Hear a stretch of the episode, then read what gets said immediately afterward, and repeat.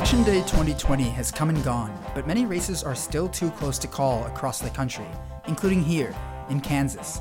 Mail in votes and provisional ballots continue to be counted as we await certification of results in a record breaking election. I'm Noah Taborda, and welcome to this week's election edition of the Kansas Reflector podcast. Joining me is Davis Hammet. Davis is the president of Loudlight, a youth focused organization fostering increased civic engagement in Kansas. Welcome to the podcast, Davis. Hey, Noah, thank you for having me. Glad to have you and excited to break down what we've seen so far election wise and what we can expect in the coming weeks. So, Election Day, which is, especially this year, it feels more of like a misnomer given how long people have been voting for. It really felt like an election season. And it has been in the past, but this time I think people really took notice of that. As far as the numbers go, it was a pretty record breaking one 831,083 advanced ballots cast, over 90% return rate on by mail ballots, and an increase of 100,000 registered voters here in Kansas from 2018. So, what jumped out to you most from the general election? For the general election, and really just this entire year, the amount of engagement, right? We did have record breaking turnout. We won't have those final numbers for, you know, still at least a month to know everyone who voted on election day and everything, but it seems like we really broke broke records even from 2008, which had been a record breaking year. Before we go any further, could you tell our listeners a little more about Loud Light and what the 2020 election period looked like for you all? So in 2014, Kansas had one of the lowest youth turnouts and registration rates in the entire country. And I was looking at that data and studying it, and I really decided to just focus all of my attention on it. And that's when Loud Light was founded to try to reverse that trend. Um, so, to try to get more people, more young people registered to vote and participating in the election. And there are, you know, the things that we know about, like youth apathy and just traditional barriers to participating. But also in that time in Kansas, uh, Secretary of State, then Secretary of State Chris Kobach, have put up several um, voter barriers that disproportionately impacted young people, were later found to be unconstitutional voter suppression. Um, but so we, we kind of were fighting against voter suppression. We were working on college campuses to get young people registered um, and just really just try to pe- get people engaged in more local and state politics too, right? Because we always talk to people who think their vote doesn't matter and, you know, it's funny to say it doesn't matter in a presidential election where right now we're several days after the election and we still don't know who the winner is. Right. Um, but in a place like Kansas, we generally know where the presidential election is going, right? And I'm like, well, your vote might not matter that much for that, but you know, in these state legislature races, right? The state house, these are the people who decide, you know, college tuition, things like that, and getting young people to pay attention to those races because those are always decided by tiny margins just like in this election where there's several uh, state house races where we don't know who's won yet. We'll get back to the youth vote in a moment, but you know this is so unprecedented. Being in the middle of a, a pandemic, we are in a health crisis, an economic crisis, a social crisis. I mean, it feels like really a crux of so many different things. How did that kind of change what 2020 was like for you all? So, democracy is social, right? And it's usually being out there knocking on doors, meeting people at events, right? When we talk about registering new voters, this is something that was extremely hard to deal with because once you're registered to vote, right, you show up in data. We can find you, we can try to contact you and get you to vote. But when you're not registered to vote, inherently you're not in the data. We can't find you. And that's why we do normally we would be running around on college campuses and we'd be at concerts, you know, and in in, in downtowns, getting just catching people where they are, right? And helping them get registered. We couldn't do that this year. So we had to do all sorts of uh, just really creative things on digital organizing, on you know pulling together all sorts of different types of data to try to find like really kind of to try to like target people who weren't registered um, but overwhelmingly i mean it went really well we were able to still register thousands of people build a lot of engagement but you know, even if it's texting and phone calling and digital organizing, nothing will really ever compare to that in person, face to face, catching someone who's not registered, who's not engaged, and having a conversation. Um, so I'm glad with you know what we were able to accomplish, but I'm still I think everyone misses like social interactions, right? But it especially hurts in election time when it's so important for us to have those kind of, um, you know, sometimes like intimate and personal conversations about what do we want the future to look like, and you just can't have the same experience when you know it's over over the phone. So getting back to the youth vote, it feels like every election, and I should make it clear here that I myself am young, so my frame of reference may be narrower a bit. Uh, every election, we have conversations about why more young people aren't voting. First of all, can you define the youth vote as best as possible? Uh, and then can you talk a little bit more about any trends or outcomes we saw with younger Kansans this election? So, defining the youth vote, there's a lot of different definitions for this, um, right? Some based on generation or like year of age. We generally consider it you know, either 18 to 29 years old on election day or 18 to 34. Um, also, people talk about, you know, Gen Z or Zoomers, depending on what phrase you use. Um, and then millennials, right? So millennials are as old as like 39 in this election, right? So there's also a definition that says everyone 18 to 39 is, is the is a youth vote, and that would be Gen Z and millennials. So yeah, there's all sorts of ways to define that. Um, and to kind of separate to what is the youth vote versus which is versus what are first time voters, right? Which are usually those like, you know, 18 to 21 year olds. It's their first election.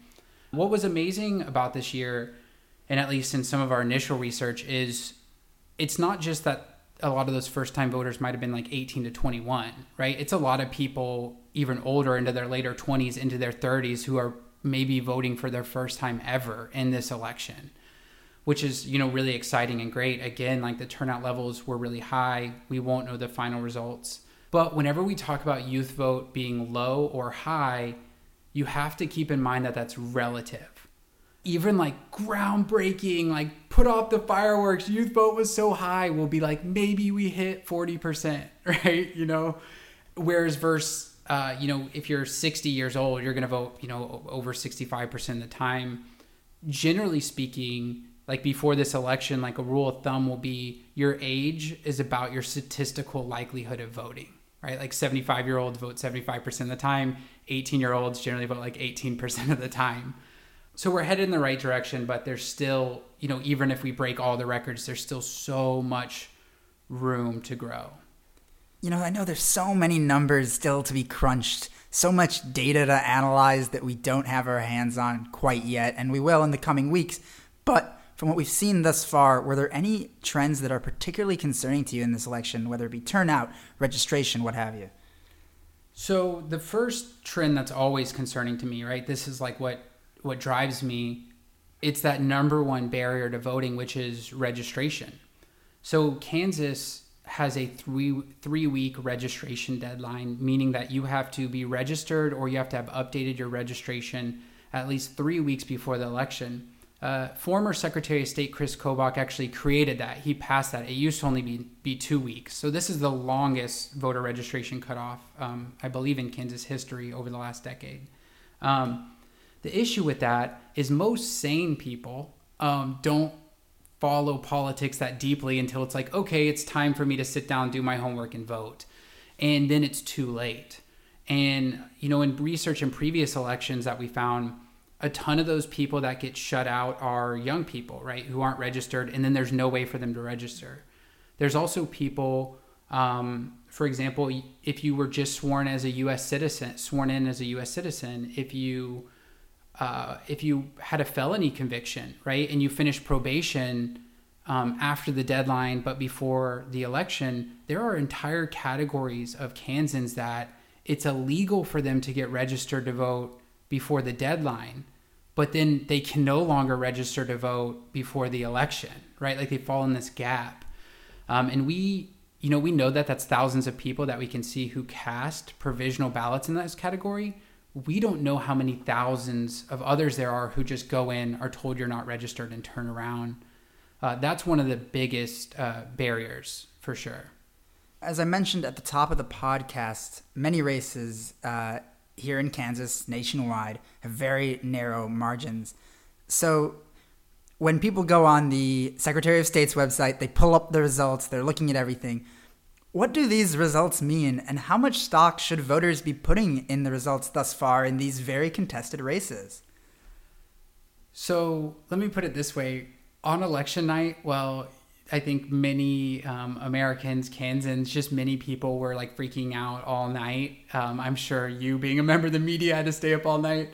Um, I mean, I think I went to bed at like 10:30, right? Because I was just like, "There's like, we're not going to know these results," and there are just so many votes that are counted after the fact. Um, election night results are great whenever people just clearly win right? Whenever it's like, you know, there's just no I mean, we saw that in the the US Senate race here, right? By the time it was like midnight, it's just so it was very clear that Marshall had won. Now on these more local races, uh, like state house, state senate, um, the margins are way tighter, right? There's just few voters there, fewer voters there, and we still have several days where mail ballots can come in, and then we have entire, you know, the entire category of provisional ballots can't be counted until the canvass which is one to two weeks after the election. Um, and because I do so much work and research and I've done lawsuits like around provisional data, I just kind of think it's laughable in these close races whenever people are like declaring victory or being like, it's going this way. I'm like, there's five votes. That's going to change back and forth a dozen times before we get to the end, right? Uh, so, I mean, I think a lot of people have said it, but patience is really key here. Um, we've never actually known the results on election night. Like ever. um, but people are just so used to hearing those narratives. Um, and then they forget, right? People forget that even in 2018, in the governor's primary, where it was Chris Kobach versus Jeff Colyer, that had gone on, you know, for a month almost. I mean, there was like a whole extended period of time where for weeks we were all engaged in it. And yet some people seem to have forgotten that that even happened. The election's just not over until it's over. You mentioned the county canvass, and I'm sure many of our listeners are used to seeing that projected winner on election night and just accepting that as the final result. Can you explain what and when the county canvass is and how it affects the results in an average year versus how it might this year? Here's the short timeline, right? While people are mailing their ballots back, just throughout the entire, you know, month, that they're mailing them back before. As those are coming in, some people miss their signature, right? Or their signatures mismatch. And the county now, by law, starting last year, um, the county is trying to contact them and let them cure it. So there are kind of challenge ballots, provisional ballots that are being cured all the time along the way, you know, way before even election day and after election day. Then election day happens on a Tuesday the next day by Wednesday is when we're getting all those mail ballots that came in the day before. And this process keeps on going until Friday evening. So on Friday evening after the election, we now have all the mail ballots in and we're able to count them. Now, some of those mail ballots became provisional ballots because they were, you know, challenged and haven't been cured yet. And there's all sorts of other provisional ballots. These can be things like you show up to the poll and you forgot to bring your photo ID right? And they're like, hey, you have, you know, you need to send us a picture of your photo ID so we can count it. You cast a provisional. Then, if you send in your photo ID, your vote will be counted at the canvass. If you don't, it won't. Tons of provisional ballots are things like uh, just poll worker error, right? They didn't see your name in the poll book, so you cast a provisional ballot. They get back to the office, realize, oh, Noah was there, right? We need to count his vote. The vast majority of provisional ballots will be counted but none of them that are declared provisional can be counted until the canvass, which happens, you know, this can be the Monday after the election, six days, or up to, you know, the Monday after that. So up to 13 days after. And depending on what county you're in, uh, decides when the canvass is. They all do it at different times.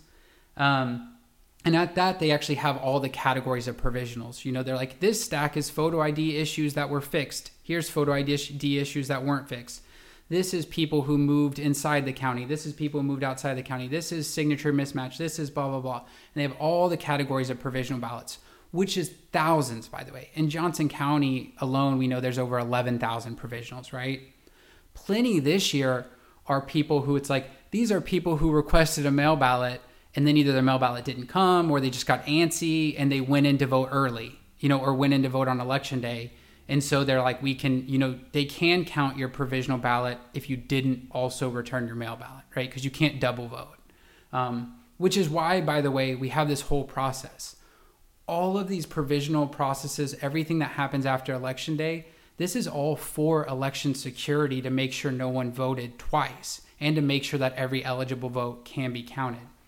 Then the canvass finally happens, um, and then they determine which provisionals can count, and then those are added to the total, right? So a week to two weeks after the election, you might have thousands more votes. Like in Johnson County, we're probably gonna have like, you know, 9,000, 10,000 more votes added after that point, and then they can request a recount. Um, and then if that they, that goes to recount, you know, we all know how that goes. That you know, it could go either way. They could find nothing, they could find something, and then they might have to recanvass the results. And then finally, it goes to a state board of canvassers, and that's where the lieutenant governor, um, the attorney general, and uh, the secretary of state they sit down and they like certify all the county's final results.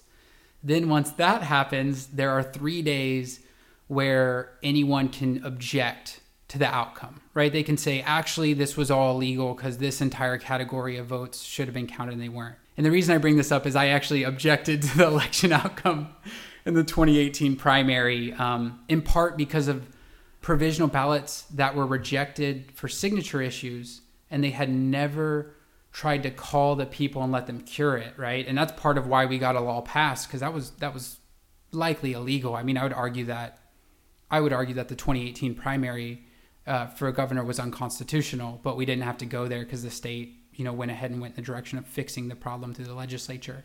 All of this takes us to uh, basically the very, very end of November, right? It's usually right before December 1st that we finally know the real certified results of the election.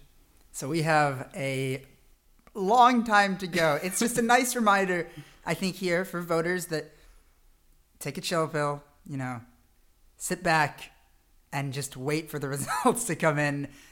You know, I want to turn to something that's always front and center on a lot of voters' minds and something I know you are always on alert for. And that's obstructions to voting, voter suppression, intimidation. These are things that concerns have been mounting for uh, in a particularly volatile election. It's very early, and I know there's likely a lot of research and analysis to be done on your part. But what concerns did you find in that regard so far? I mean, there's so many concerns we documented, right? I mean, I would say overwhelmingly, I think the election went very smooth in Kansas, right? All things considered. There's always going to be some problems, though. Uh, we know, for example, at least in Sedgwick County, um, we know that there was a, a, fake voter registration effort, right? People were being called on the phone and told, here, you can register to vote over the phone. You can't, right? Um, which, again, this goes to my previous concern of there are people who probably were victims of identity theft and then they were disenfranchised by the state of Kansas, right? Like they thought they were getting registered. You can't register just over the phone. Um, anyways, that was one of them. We had heard voter intimidation concerns. I actually will um, definitely like applaud the Secretary of State's office. I know that they put in a lot of effort. There were groups that wanted to be like unofficial like poll watchers, right? And I'm saying that with quotes right now because there's a legitimate role of poll watchers, and then there are people who go kind of armed with the intention to intimidate. And I think the Secretary of State's office did a good job of kind of handling and letting cooler heads prevail on that. Um, but that doesn't, you know, solve every problem. Um, it's a common issue where you know poll workers are even attacked right are assaulted at polling places we don't have that data yet but that happens usually every year there are just all sorts of problems like that on a voter suppression effort i mean i know at least there were some poll site issues that we dealt with right there were poll site issues that have shifted around um, due to covid-19 and i right now i'm researching some counties that i think did a very poor job of informing voters that their polling sites had changed. And so we we got plenty of complaints where people couldn't figure out their polling site on election day. We also have just the inconsistency in how elections are run in Kansas. The Secretary of State is kind of just like a guiding force, but really the 105 counties, every county runs their own election. And so they all, uh, you know, some of them are really good at it, some of them are not great at it and a lot of times it comes down to you know who's in charge uh, who's that county clerk or that elections commissioner but also the budget right the state doesn't fund our elections the counties do and so you have these cash strapped small counties that are just struggling to fund an election in a pandemic and there's some negative consequences from that like you know some voters got plenty of opportunities to you know, request a mail ballot, return it at drop boxes. Other voters had very limited opportunities, right? The county might have had no drop boxes, or only one that's inside a building that's only open open during business hours. Just a whole mirage of kind of like varying degrees of concerns that that need to be addressed. But again, overwhelmingly, I would say I think we did a lot better than we've done in past years. With the little time we have left, I wanted to ask you about voting options for those who have COVID 19. In Kansas, voters with a temporary illness can apply for an advanced ballot up until polls close on election day, if I'm not mistaken. But it seems like that information wasn't spread around quite as well as it should have. It seemed like a lot of people didn't know and were instead opting for curbside voting. Can you kind of tell the listeners why that is problematic and, why that was a bit concerning to you? So it was, you know, right after the the cutoff, which is a week before the election or the normal cutoff for mail ballots, that we were looking at this and realized um, there was really no clear guidance, right, from the Secretary of State's office, um, from most counties. I won't say all, but from most counties. Um, and I just put together a graphic, you know, for Loud Light that explained it. You know, if you have COVID, if you're quarantined, like this is your option. You can you can have someone assigned to assist you, and they can go pick up, you know, essentially like an emergency mail ballot, so that you can, you know, vote from home and you don't have to expose anyone. Um, and it was spreading and i had all sorts of people contacting me like oh i, I helped several people vote because of this and, and this person and this person wouldn't have voted if you hadn't posted that graphic. And some of the people were like oh i'm a poll worker. Like i had never been trained on this right? And i certainly didn't see information really from the secretary of state's office on this and that really concerned me right? Like there was a there was a clear solution to this right? And it's the best option. It's not the option that says go vote curbside and potentially risk you know, letting a poll worker come out, get exposed to the virus, and then bring it into the polling place. And why wasn't that spread more? Right? There's, I think there's a lot of information gaps that we had that just would have made so much sense for the Secretary of State and counties to do a better job of putting that information out. Just to make sure we wrap this up in a nice little bow for everybody out there, can you once again clarify, you know, when we might expect some results that people can say, all right, now I know what's happened? And also, just what is your advice for Kansas voters over the next couple of weeks, just so that they don't become overwhelmed by this election season? I think we'll have, you know, a really good picture, pretty clear result by November 16th, right? That will be when all the county canvasses are over and we should really know what the result is. It's possible, you know, if lawsuits get involved in stuff, this could go to the middle of December, but I really think, you know, November 16th, 17th, we'll know all the outcomes. I mean, like everything else, right? Take a deep breath.